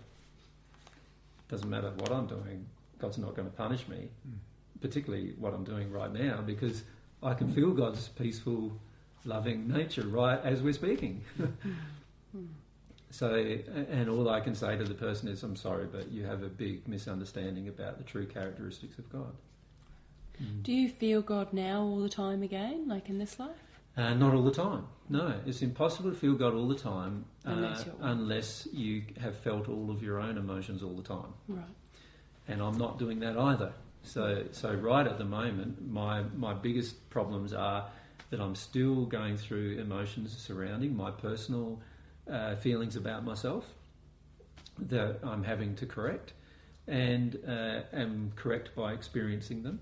And as I feel them, then I feel God again. If I block them, then I don't feel God, and that's the way it's going to be until I feel everything Yeah. and and until I can feel God all the time again. So, and that's the same for every person on the planet. So you, you can't go through any other process. And, and after a while, after you experiment with that process, you'll find that's true. And then you can, ex- once you experiment with it, you realise, oh, ah, there's times when I'm completely blocked from God. Hmm. And then you realise at the same time, wow, they also seem to be the times when I'm completely blocked from myself as well, right? Hmm. yeah. Well, yeah, yeah. I'm feeling that that's the same with people. Like sometimes you're really open. Well, I'm really open to people, and sometimes I'm not. Yes. Which would there's just so many similarities. Hey, I mean, obviously is. there's just a reflection. That's why in the first Yeah. century I experimented with the relationship Yeah. with people because it taught me a lot about my relationship with God as well. Which is great. What, what was possible. I presumed, I made some presumptions in the first century or assumptions in the first century. One of the assumptions I made was that if a God did exist, that that God would be far better than any person on earth Right. in Yeah. terms of the love that came from that God.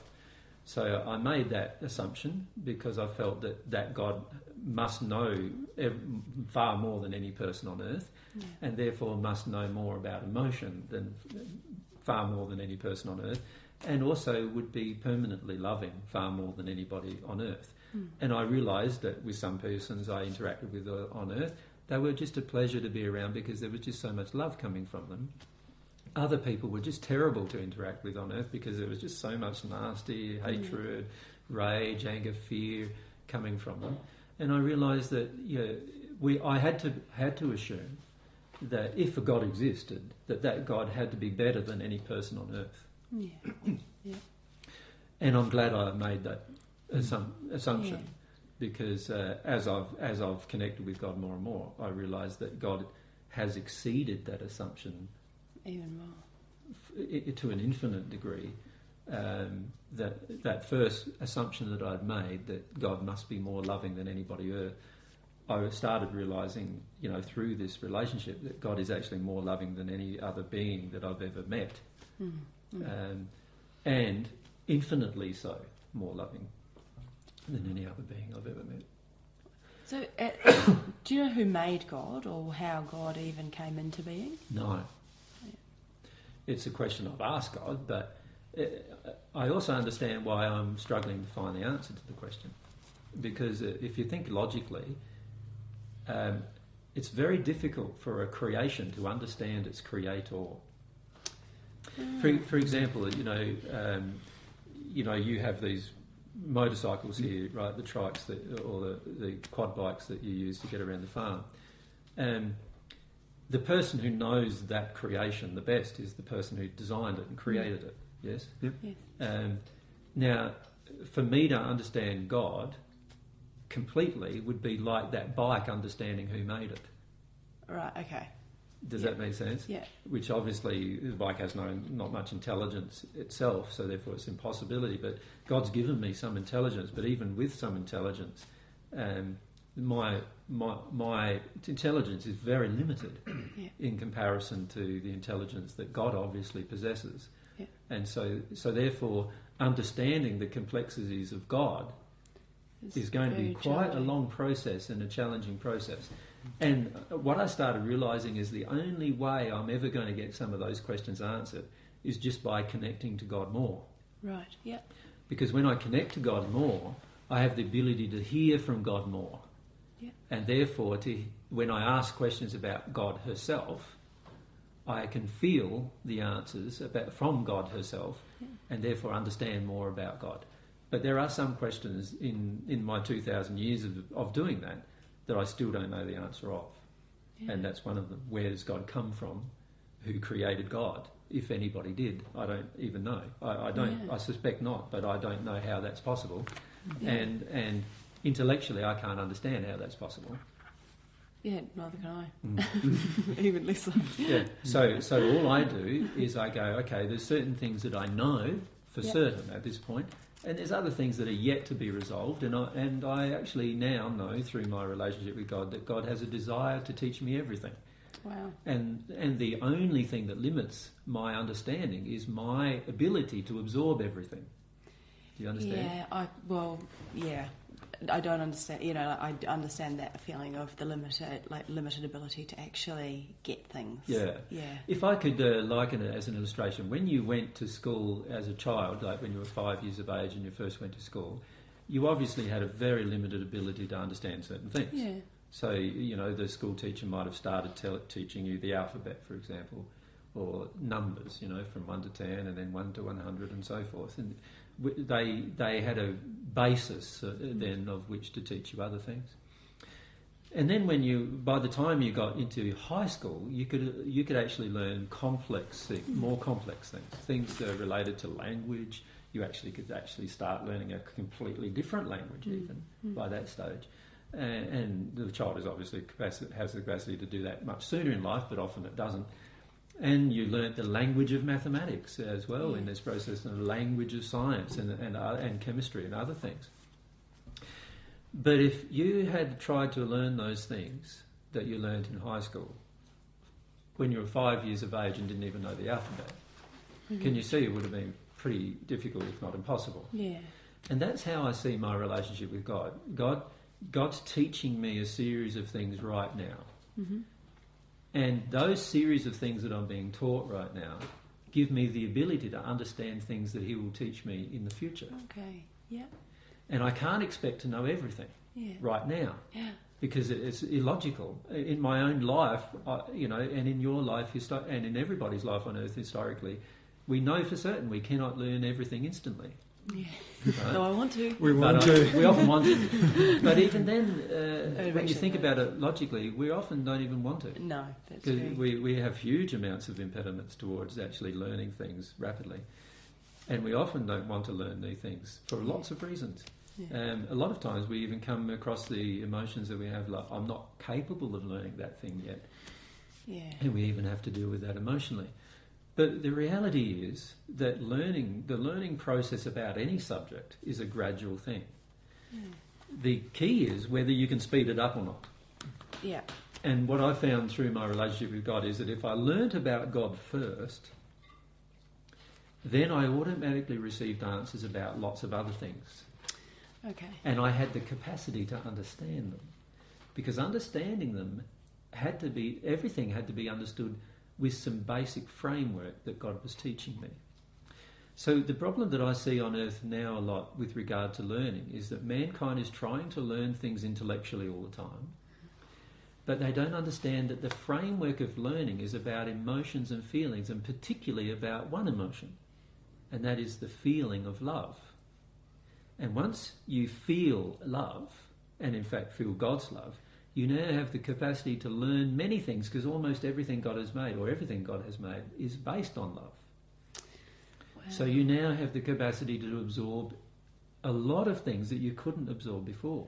Is this also why most of us are so detached from our passions and desires and what our real true self desires to do? In what way? Well, you see a lot of us sort of not ex- exactly happy or excited about waking up each morning and you know what we're actually doing with ourselves. Like we sort of often feel, or you see around you, people finding you know don't have any a real excitement of why we're actually here. Yep, and how does that relate to the question? Uh, just this um, opening up. So we disconnected from our true passions and yes, desires yeah. because we're not allowing ourselves to feel. Yes, obviously the problem with uh, that we have quite strongly here on the, on the planet is that we've learned uh, through through being taught by our environment, we've learned that the intellect is supreme.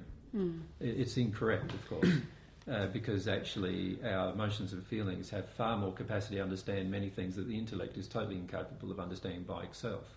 But but we believe the intellect is supreme. So what we've done is we've we've suppressed a lot of our true desires, our emotions, and our feelings. We don't understand a lot of times why we do different things, and this is why uh, psychologists and psychoanalysts have come up with the terms like uh, subconscious to explain things.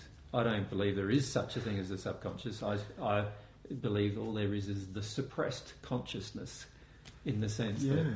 In the sense that the suppressed consciousness, which is our emotional feelings, our, our true feelings and desires and passions, have been heavily suppressed through this intellectual training program that we've all been subjected to mm. on the planet. And, and this intellectual training program has caused us to heavily suppress our desires, passions, and emotions. So, so we now have the incapacity to understand many things that God created for us to have the capacity to understand, but without feeling, we can't understand. So, Yeah. so now what we finish up doing is we finish up trying to intellectually understand a whole series of things going on. When if we had the linkage with love and we had the linkage with our emotions and our passions and desires and everything, we would almost naturally understand it mm. at a much, much And we'd start age. discovering God so much more quickly in that process. Exactly. Rather than believing that God doesn't exist or believing that God's a punishing God or believing false things about God, uh, we- now have a bit more accuracy about God. And, and God's not punishing, so God's willing for us to believe that there's no God. If that's what we want to do, Yeah. experiment with that for a while and see how that goes, you know. And God's willing for us to do these experiments. However, obviously, if we have a degree of humility, um, we would probably want to connect with God directly, and and therefore we have then the capacity to learn about the rest of the universe in the most rapid way. And the reason why that is is because God created the universe, so it makes Jeez. sense Yeah.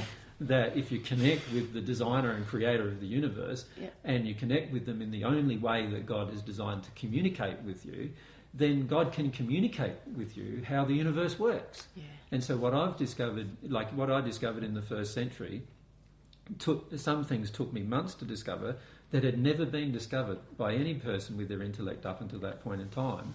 And the only reason why it only t- took me months to discover it is that I accepted God's way of communicating with me, rather than trying to invent my own way of communicating with God. see, see, mankind in his arrogance, he, he invents ways to communicate with God, and then wonders why God isn't listening, and also wonders why he can't hear God.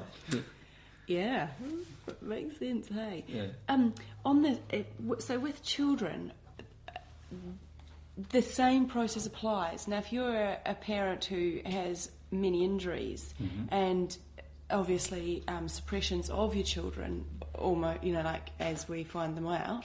Um, how do we encourage this in children? Because they could get there way faster than I could. They so could. do I don't like, ju- like just by talking to them about it. Like I mean, The fastest way to encourage your child to grow is by you getting out of the way. yeah, But I don't mean by that that you don't have any role. What I mean is that emotionally you have to get a, you have to get your emotional impediments out of their way. okay, So, for example, if you have a fear of spiders yes, and the child wants to learn about spiders, allow them to learn about spiders and with someone who's not afraid. and get spiders. your fear of spiders out of the way. Okay, so I've got to feel my fear You've of got to feel your fear of spiders and work You through don't the get out of it that why you're easy. of and get that fear of spiders out of the way. So your- Right, So your child is now capable of going through this process of discovery without your fear being involved. So this is where Okay. observation is so critical in this, and self-reflection Yes. is so critical in this Yes. as well. So, so the unfortunate thing that happens for most children is the parents don't get their unhealed emotions out of the way. What Yeah. the parents do is they impose their unhealed emotions upon the child. So, so in the example I just gave about the spider, most parents who are afraid of poisonous spiders, Mm-hmm. when the child picks up a poisonous spider and holds it in the hand, most parents would get the Yeah. you know, spider off, kill the spider, jumping up and down on the spider off, and you know this poor little creature just smashed into the ground, and and then yell at the child in their fear. You know, What did you do that did you? You know what, what's going on? And in that moment, the child's, the parent's emotions now are imposed upon the learning ability of the child. So now the child is going to be very opposed to learning anything about spiders Yeah. for a lot of reasons, or very rebellious. They'll either go in one of those two directions. They'll they'll uh-huh. They'll respond completely to the parent's demand, or rebel completely against the parent's demand. Right. Does that make Yeah. sense? Either one, but they It's won't same. be open emotionally to the process of discovery if they go down either of those. So if you're completely open as a parent, your child's automatically going to find out about God in that process. and automatically going to discover the universe as well without your emotional impediments affecting the child. So the reality is a parent can have injury, Yeah. emotional injury, and still not prevent the child from mm-hmm. learning. Awesome. But unfortunately, most parents impose their emotional injuries upon their child. So we do this in all forms of belief systems. So, so we do it with our belief in nature. So, you know, some of the things in nature we're afraid of, mm-hmm. some of the things in nature we accept. So we impose those feelings upon our children. And so they then automatically reject generally the things that we reject and accept the things we, reje- we, we accept. we impose our scientific beliefs upon our children. Right. Right. So, for example, uh, today it's un- unusual for a person to accept their child experimenting with science, right? Because the, the, often the parents are frightened of that process or challenged intellectually by the fact that the child looks like they're becoming far more clever than the parent is, right? Mm. And and so what what the child what the parent does is impose limitations upon the child's ability to discover. So it's our fear that's wanting to control the process. Yeah. And so what we do is the child might want to discover things like longitudinal electronic mag- electromagnetic transmission of waveforms or something like that, something which is not very common on Earth currently. It was discovered 100 years ago or so, but on the Earth today it hasn't been experimented with much at all. And, and, and we're totally, like, as a parent, conflicted by yeah. that because it goes, well, I know nothing about that subject.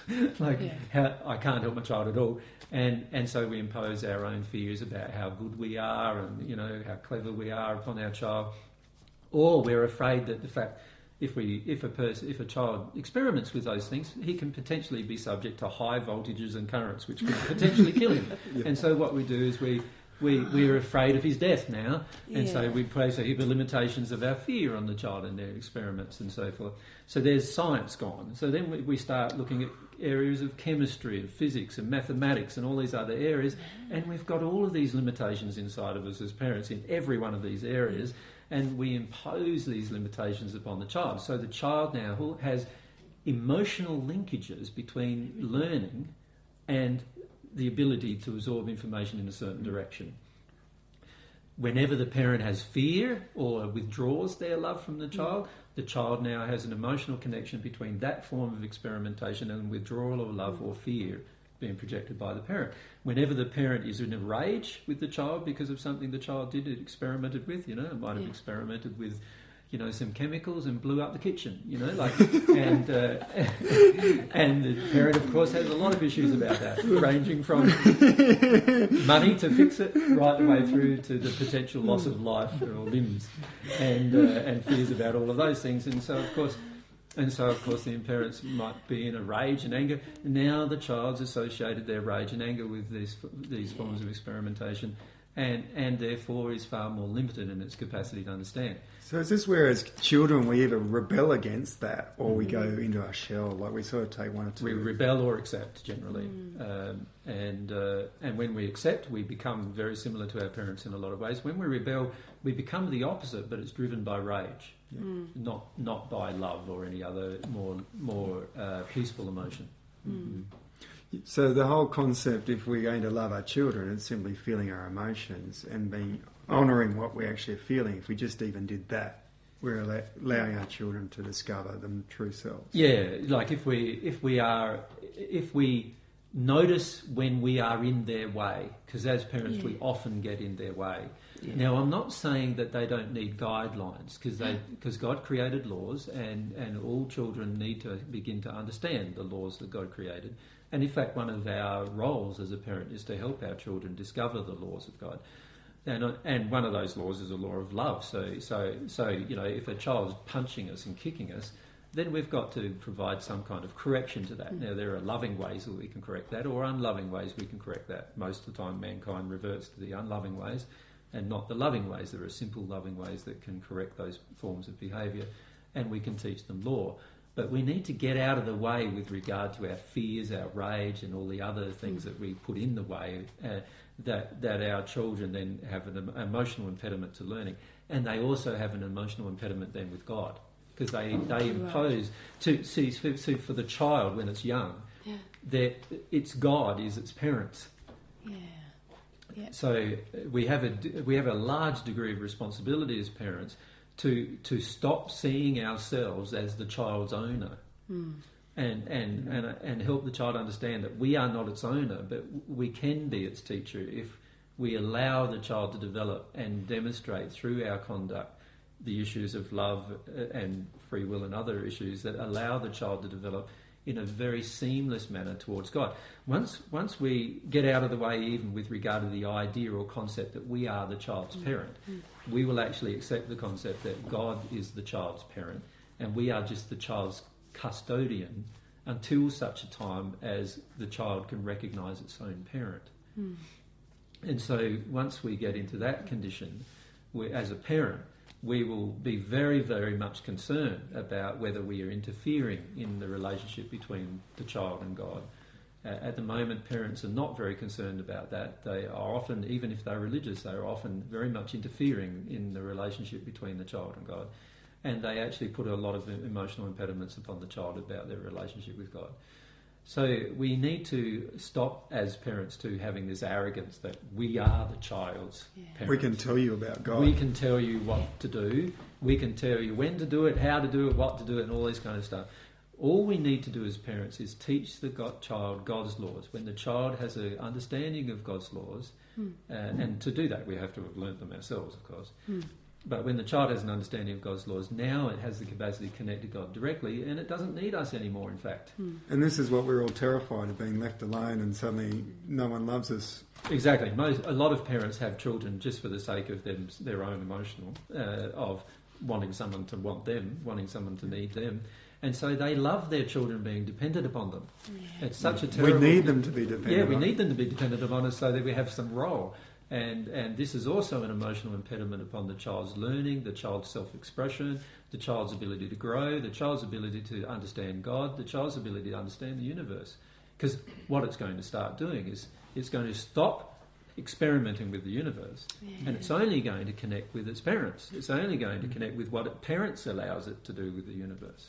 So the the two year old tantrum and all that, that's when the child's starting to get all this frustration building up in them about what's happening with Well, as you've learned in your own relationship with the children, the two-year-old tantrum comes from many sources. Yeah, Uh, yeah. It comes. It starts with some parents' denial of emotion. There's often some spirit influence in the tantrum. There's also some often some unloving behaviour that's already started to develop in the child. Yeah. The key for the parent is to teach the child God's laws. And so, whenever there's unloving behaviour, God has automatically an imposition upon the soul that the soul gets correction. Hmm. So, what we need to do is give the child correction. So, the fastest way to correct a tantrum is to is to hold the child Yeah. and let it have the tantrum. It will scream and scream and scream. And you've got to keep holding it, and keep holding it, and keep holding it, and restricting it from doing any damage. And just let it have its tantrum, let it have its tantrum. And eventually it will get into its grief. And experience So the beginning of the tantrum, that's just all this the anger rage. coming, the rage coming out. the out. rage and some spirit influence often as well with with children in the spirit world who are also in rages uh, trying to express themselves through the child you just keep holding the child keep holding the child reminding the child you know the fact is they're doing something unloving and so they have to be restricted and so you just keep holding the child holding the child allow the restriction to occur until the child gets into its grief and then after that the child won't be you know kicking or screaming you can pick the child up and hug it just while it feels its emotions of grief and the child finishes its emotions of grief they'll give you a hug and they'll run off playing Yeah. They're all forgotten about you it. Yeah. haven't had to smack them you haven't had to punish them in any way Yeah. but you have corrected their unloving behaviour Yeah. and if they do it again you do grab hold of them again but this time the, it'll be much shorter because they'll realise they can get into their grief much sooner and they'll be less influenced by external factors. And eventually, when they'll get to the point where they're not getting something they want, and instead of having a tantrum, they just go straight into their grief. Hmm. And eventually, once all that grief is released, they'll not get what they want and they'll be okay. Wow. Hmm. They'll be happy with it. So what's the, the the connection? We have a desire, and if it's often a pure desire, then you you see so quickly it's sort of literally there. How does this connect with God in the process? Like when we we're having this pure desire, and then suddenly our law of attraction or whatever it is changes. That suddenly there's this beautiful change that happens. Um, can we talk about that after a break?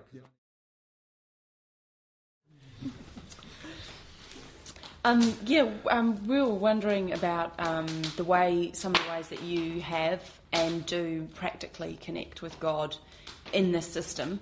Um, maybe that um, would be beneficial for us who would like to form more of a relationship with God. Yeah, yeah. Um, and what to do and Yeah. like real things. Well, As you can see from our previous discussion, Yeah. that firstly there is a need for us to know our own emotional self. So we need to know our own desires, know our own passions, know our own longings, know what we want out of life, what, what uh, we're passionate about, and also know how we feel in a negative way too. Like what, uh, what circumstances and situations make us feel sad, angry, fearful, and so forth. Knowing yourself is an essential part of your communication with God because you can't really communicate with God about yourself or, or without knowing yourself, and you can't really receive communication from God without being able to feel yourself. Hmm. Uh, if you can't feel yourself, then, then you can't feel God's feelings for you either. In fact, you can't feel anybody's feelings for you generally if you don't feel yourself. So, so when you wake up in the morning, is that the first thing you do? Is like just get connected with what's going on for yourself? Yeah, basically, Peter, my uh, if you could say what my day-to-day interaction is, and I, I basically focus all the way through the day on a number of different experiments, if you like. Yeah. and my, every day is an experiment for me. So, so the, the very first moment I, I awake, uh, generally, I firstly connect with my feelings uh, upon awaking. Now, if I can't connect with my feelings upon awaking, the first thing that I will do generally is drink one to two litres of water immediately. Yeah. Right? And then I Over a period, like that's quite a lot of water to the Yeah, average I- person. like, I guzzle it down um, over a period of about two minutes. yeah, yeah, yeah. So, two, so two, usually one to two litres of water goes into my body immediately. And what's the role of that? Well, water has this beautiful uh, effect. One thing I learned very early in the first century was that water has this beautiful effect on your body of being able to connect everything emotionally to a far greater degree. Water, water is like a transmission medium for your emotions, and so and so the more you drink, generally the more connected to your emotions you will become. And so, so normally I drink from four to six litres of water a day, Yeah. and and usually two of those litres go down within the first hour of waking.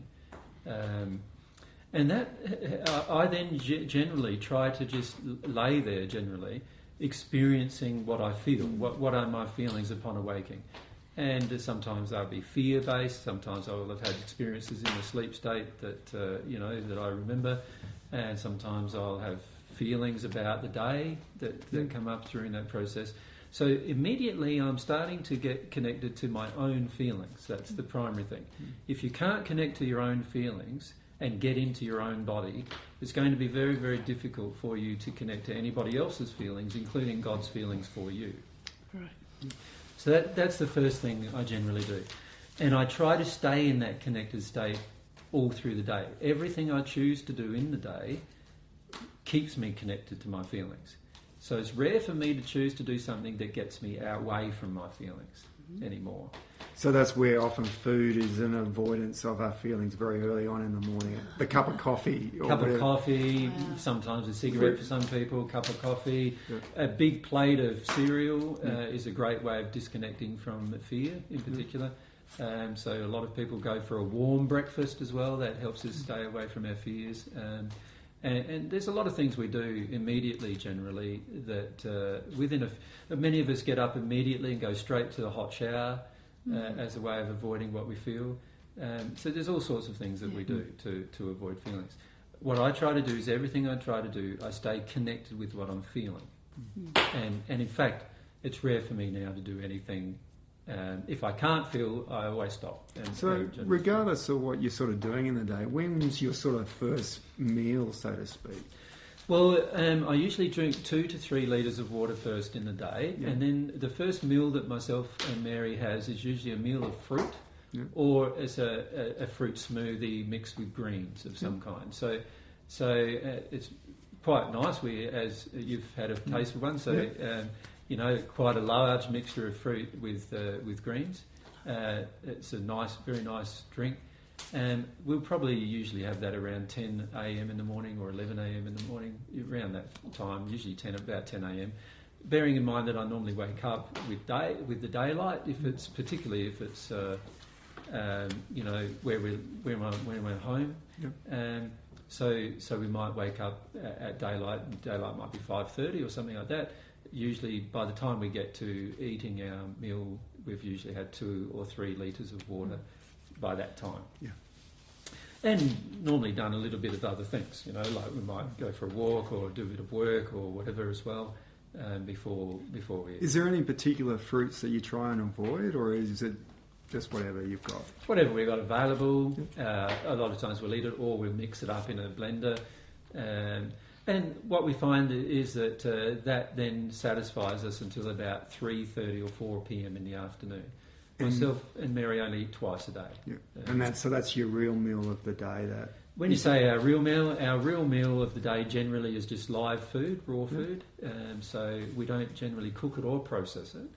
So um, so we might make a salad or you know have a mixture of nuts with a salad or something. like so that. many of us spend the whole day snacking and that too. So for yourselves, you, there's very little that you'll have between those two meals as well. If there's something that's tasty around, like in the garden or something, then Yeah. certainly I'll eat it. Um, But but um, you find that the more and more that you own your emotions and release your unhealed emotions, the less need there is inside of you for food. And so you're not using food to satisfy emotions anymore.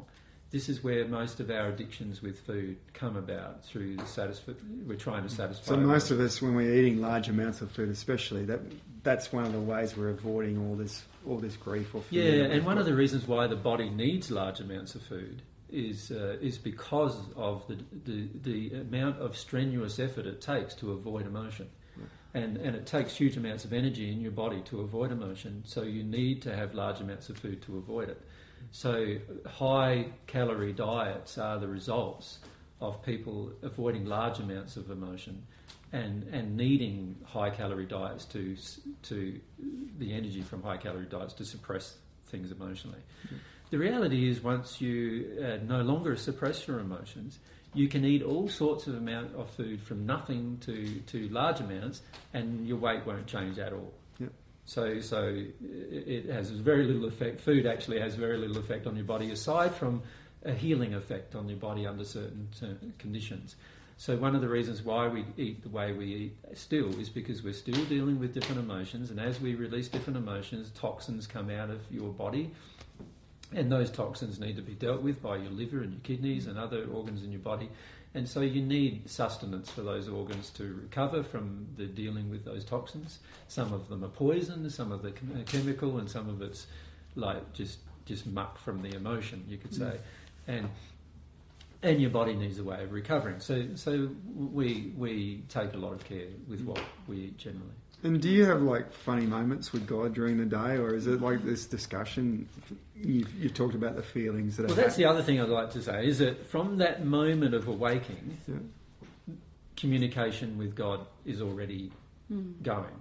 Does that make sense? Yeah. So from the from the moment of waking up, communication is already happening, and and so if I can't feel my own emotions, I often are asking for God's help to help me feel the emotions. But all through the day, different events occur, and so um, you know, with people and by yourself. And if you're in a constant emotional dialogue, not an intellectual one, you can actually maintain an emotional dialogue with God while you're maintaining an intellectual conversation with another person. The reality is, our emo- we have the capacity to experience more rapidly emotion than any other thing. Uh, thought takes a finite time to produce. Emotion can be felt instantly and transmitted. So, so for that reason, it's really easy to maintain communication with God throughout the entire day, even while you're doing other things. But there are times, of course, when uh, some emotions comes up that that you feel very, very disconnected then from your communication with God. And so my priority then is to work my way through what that emotion so that it's not an impediment to to connecting with God. And so the focus of myself and Mary's entire day is not to do anything else other than remain connected with ourselves and with God and with each other the entire day. Mm. And while we're doing that, we're doing many other things. So we're interacting with other people, we're doing seminars, we, Mary Yep. does a book study group, and you know, there's all sorts of other things going on. But we're still trying to maintain during those moments this open connection with God and our own. So this is where truth, love, and humility is so important in every single interaction we're having during that day. Yes, yes.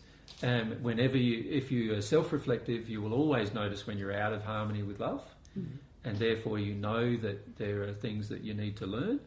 You will also be very aware of what uh, is coming at you emotionally from other people. So mo- most people on the planet are not very aware of what's coming at them emotionally. They hear the words the person's speaking without actually feeling the emotions that are coming at them, or they don't put much store in the emotions coming at them.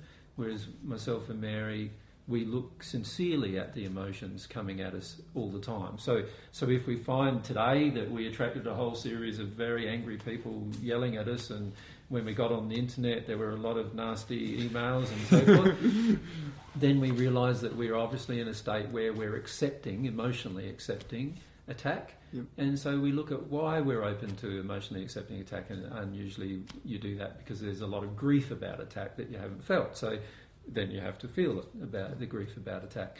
And there are other days when just lovely things come at you all day uh, for the entire day, and uh, and you can just bask in the enjoyment of, of that process with God, like you know, and uh, and quite frequently we're we're constantly talking about God, God's attribute, God's nature, God's characteristics, ourselves, our soul, our development, the laws of God, and so forth. That that involves every moment of every day, pretty much. So we don't spend much time doing what you would classify mundane things, even when we're cooking or cleaning or all of those things. We're staying connected with our feelings. We're staying connected with what we feel about what we're doing.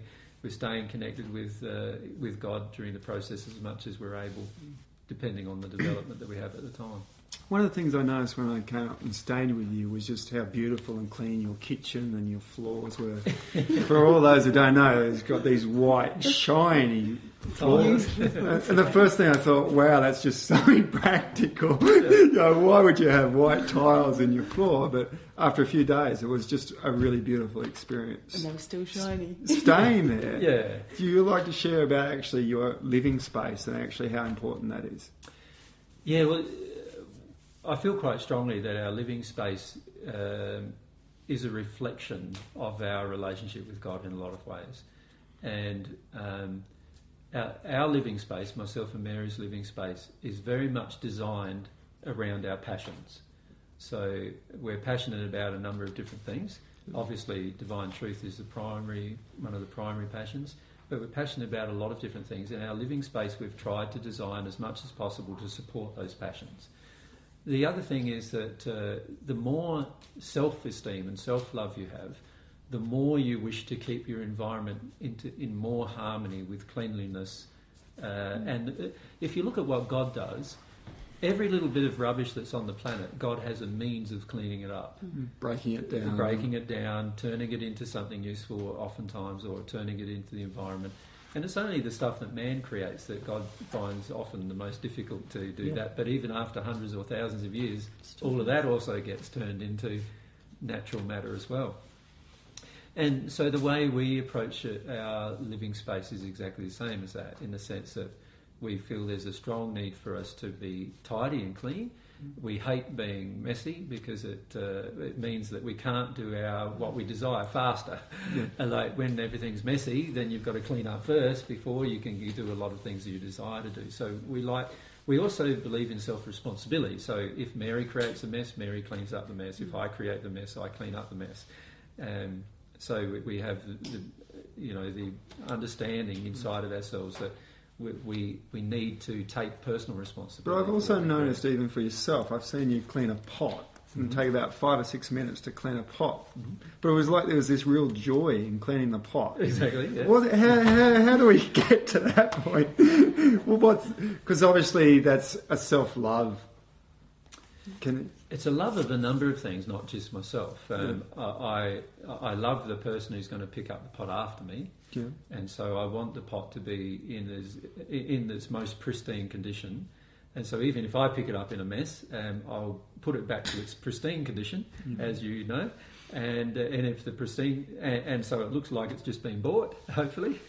Yeah. And if I keep the pot in that condition, then um, what happens is the next person who picks it up has the joy of using something in a, in that pristine condition, and I also so there's also a love of others involved. There's a love of myself involved. There's also a love of the resource itself. Um, you know, a lot of mankind's resources took huge amounts of energy to produce, and so an average pot, for example, Yeah.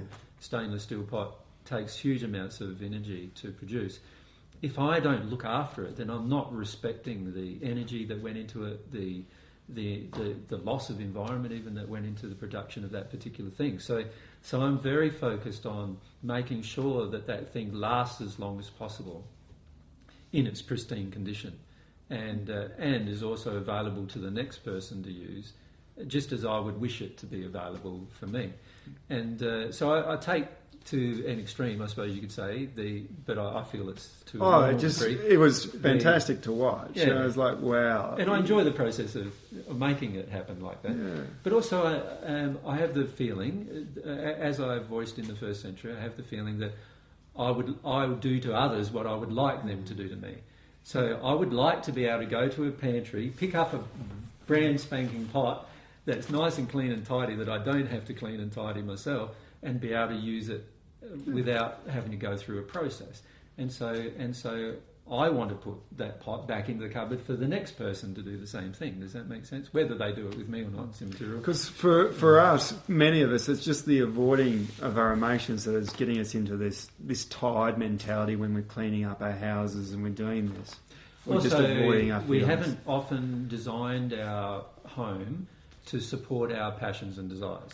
We often have a lot of things in our home that are actually not supporting our passion desires. There's a lot of knickknacks and other things in our home that we have to clean that we have no use whatsoever. Or jump over, or Yeah, we have to jump over or move around or manoeuvre around. There's a lot of clothes we choose that are not practical. They don't look great for a start. A lot of our clothes look boring and uninteresting, but also they're hard to clean and they uh, and we can only wear them once and all you know all these kind of impractical things. We we often do a lot of very impractical things with our life, which take our time, and our time is the most precious resource. So if I have designed my environment to support my lifestyle, I will make sure that the environment around me completely supports me most rapidly engaging my lifestyle rather than inter- interfering with my lifestyle. And so myself and Mary um, have very strong focus on ha- having our environment support our lifestyle and not be an impediment to our lifestyle. And we're not perfect with it, of course, but but uh, we we do attempt to do that on a daily basis. But our emotions are more important than that, even. Yep. So our connection with God and our dealing with emotions is more important than tidying up a house, for example, or keeping something. Yeah, so if something emotionally comes up, That's everything it. else everything stops. else, everything else is is dropped.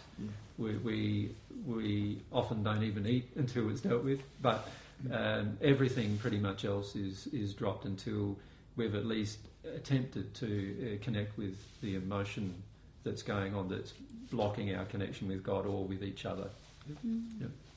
And so we will often have discussions that last the whole night um, as a result of that, Yep. or, or very late into the night. If there's something unresolved, we never generally go to bed without it, un, without it resolved, uh, emotionally resolved, not intellectually resolved. So, so that means you know discussing things until the emotions are. And that's like a discovery process that you go through. Of course, And then you know when you've connected to it because there will be an emotional feeling. There's emotional release generally, and then there's a feeling of peace afterwards that comes after most emotional releases, and uh, and that's the beauty of that process is that you end up in peace with each other, with God, and now when you go to bed, you're in harmony with each other um, rather than in disharmony.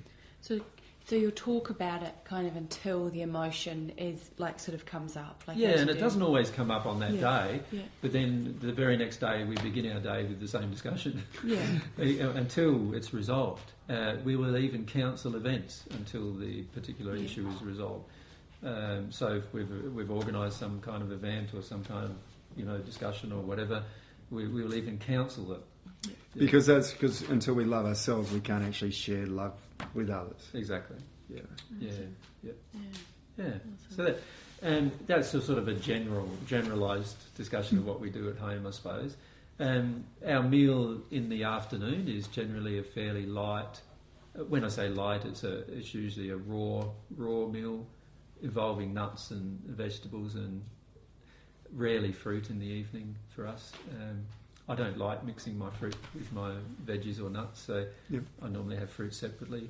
We'll eat a bit of fruit during the day, but uh, then we have a meal around four. The reason why we eat before dusk is because we like to have our body have a bit of time off before we go to bed. So when you go to sleep, you actually feel quite light. Yeah, yeah, we don't feel heavy with food or anything like that generally, and uh, and it means we have a pretty good night's sleep generally, and and unless there's emotions coming up uh, during the night, then we normally have a very satisfying night's sleep. Yeah.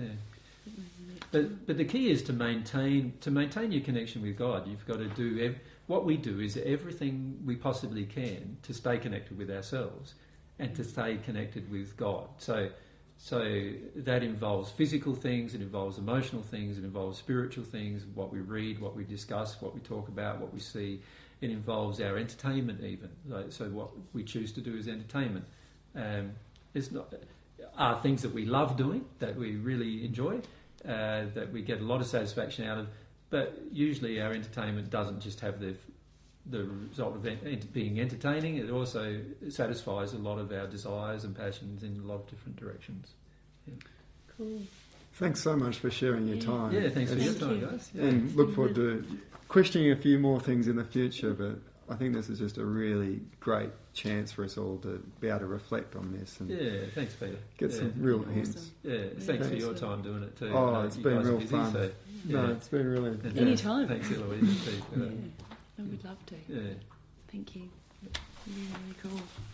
All right. Thank you. Thank you. ¿no?